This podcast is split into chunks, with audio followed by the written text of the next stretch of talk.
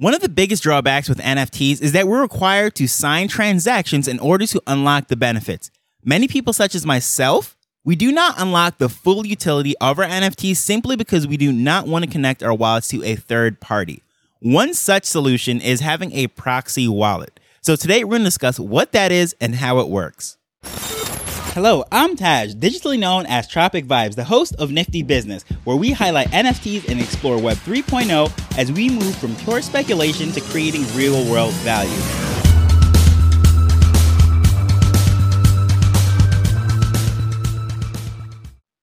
A proxy is defined by having authority to represent someone or something.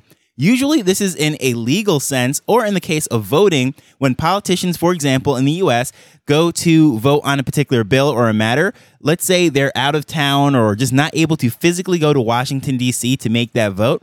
Well, they can give it to by proxy to another politician to cast a vote on their behalf. But as far as in Web3, we're talking about giving proxy from one wallet to another. So that's giving one wallet the permission to have access to the utility and benefits of NFTs that are held in another wallet. So this could be very valuable in the sense that let's say someone holds a particular NFT that gives them access to something, gives them some real utility and benefits. However, they don't want to connect that to anything because it is in a cold storage wallet such as a Ledger or a Trezor or any of the other cold storage options. And they do not want to connect that, uh, risking that it is uh, vulnerable by exposing the actual asset to hackers or maybe someone might be phishing on the computer or whatever it might be and they just do not want to connect that to anything. They just use it as a vault wallet. This is very common. We often have a three wallet system or many wallet systems where you have your transaction wallet that you're using on OpenSea you have your burner wallet that you're minting things with or just using it to connect to all sorts of crazy websites that you're not familiar with. And then lastly, you have your Vault wallet. And usually it's this Vault wallet that has some NFTs that has some great utility, but you just don't want to connect it to anything and you don't want to move it to one of the other wallets. Well, in this case, this proxy wallet is very important and essential because it allows you to unlock all of those things without having to move it or connect it. So it's really the win win situation. You get the utility and the safety at the same time. And the earliest project that I know that really took full advantage of this is one called Grey Boys, which I'm not very familiar with it, but I do know that they had a community wallet that basically held various NFTs and by proxy, it was allowing the community to unlock those utilities. Now, they had all sorts of issues with some of these projects and they were getting blacklisted and they had to move it around. So I'll probably end up doing a full episode on that, explaining how that project actually worked. Very unique in itself. However, the most common one that I'm familiar with is the, of course, you know, a project that I speak about all the time, the Bulls and Apes project, and they have something called a safe claim wallet, but it is the same technology basically. It is a proxy wallet which allows you to claim the utility of collecting the meth and so forth by using a proxy wallet, a secondary wallet that is never connected to the website.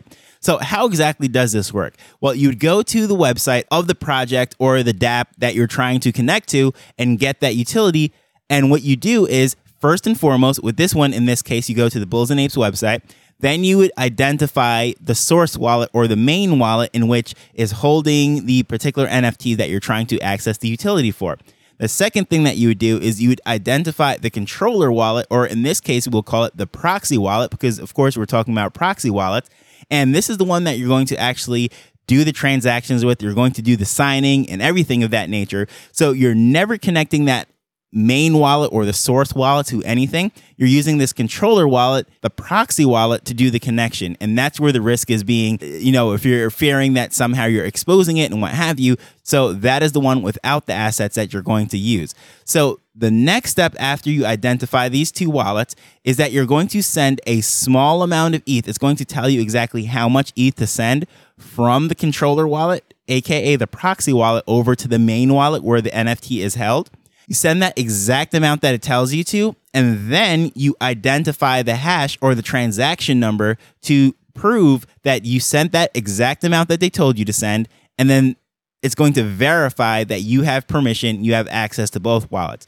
Now, this is very similar to when you're trying to verify, let's say, a PayPal account or some other account where it's going to do a very small transactions. Usually with PayPal, they do two transactions within a matter of cents. So let's say you have a 13 cent transaction and a 36 cent transaction. Well, how you verify that it is your bank account and you have access to using it is you're going to go back to the PayPal website and then tell them the size of those two transactions. Of course, they're refunded, and that just verifies that you have access to see the statement. You can log in, and that is how they do it. And that's the same thing here. It's telling you the exact amount to transfer, so it's proving that you have access to that. Whatever they tell you to transfer, that is what you're going to transfer. Just a couple cents worth of ETH, and then using that transaction number or the hash, I should say is what's going to verify that yes, it went through, you used it correctly, you followed the exact instructions, therefore, you have access to both. Now, what it's going to do is allow you to use that proxy wallet, do all the signing, all the connecting, and everything of that nature, and you never have to move the NFT. So this is pretty cool. There's some very exciting use cases that I can see where this could happen in the future.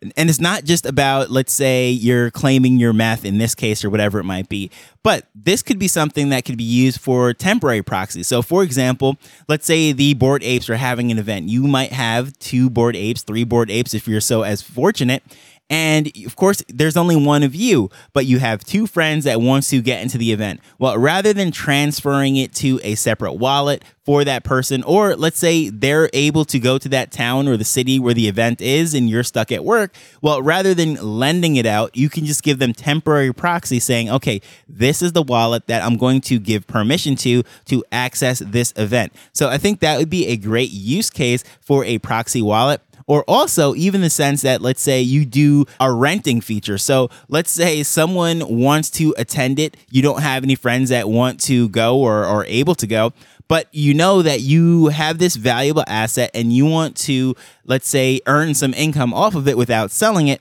well, you can rent out that feature. So let's say you want to sell that ticket into a VeeCon or you want to sell that ticket into Ape Fest or something. I guess VeeCon's really not the best example because VeeCon actually has a separate NFT that allows you to get in, but that's another thing in itself.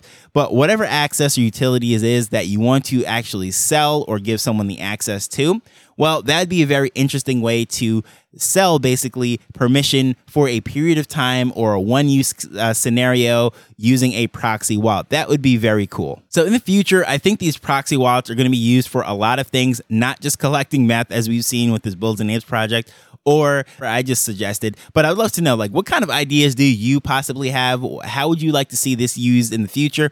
Or if you know any ways that it is currently being used, I would love to hear about it. Please feel free to reach out to me at Tropic Vibes on Twitter. But as usual, I just want to thank you for taking the time to listen to this as we're learning and building Web3 together.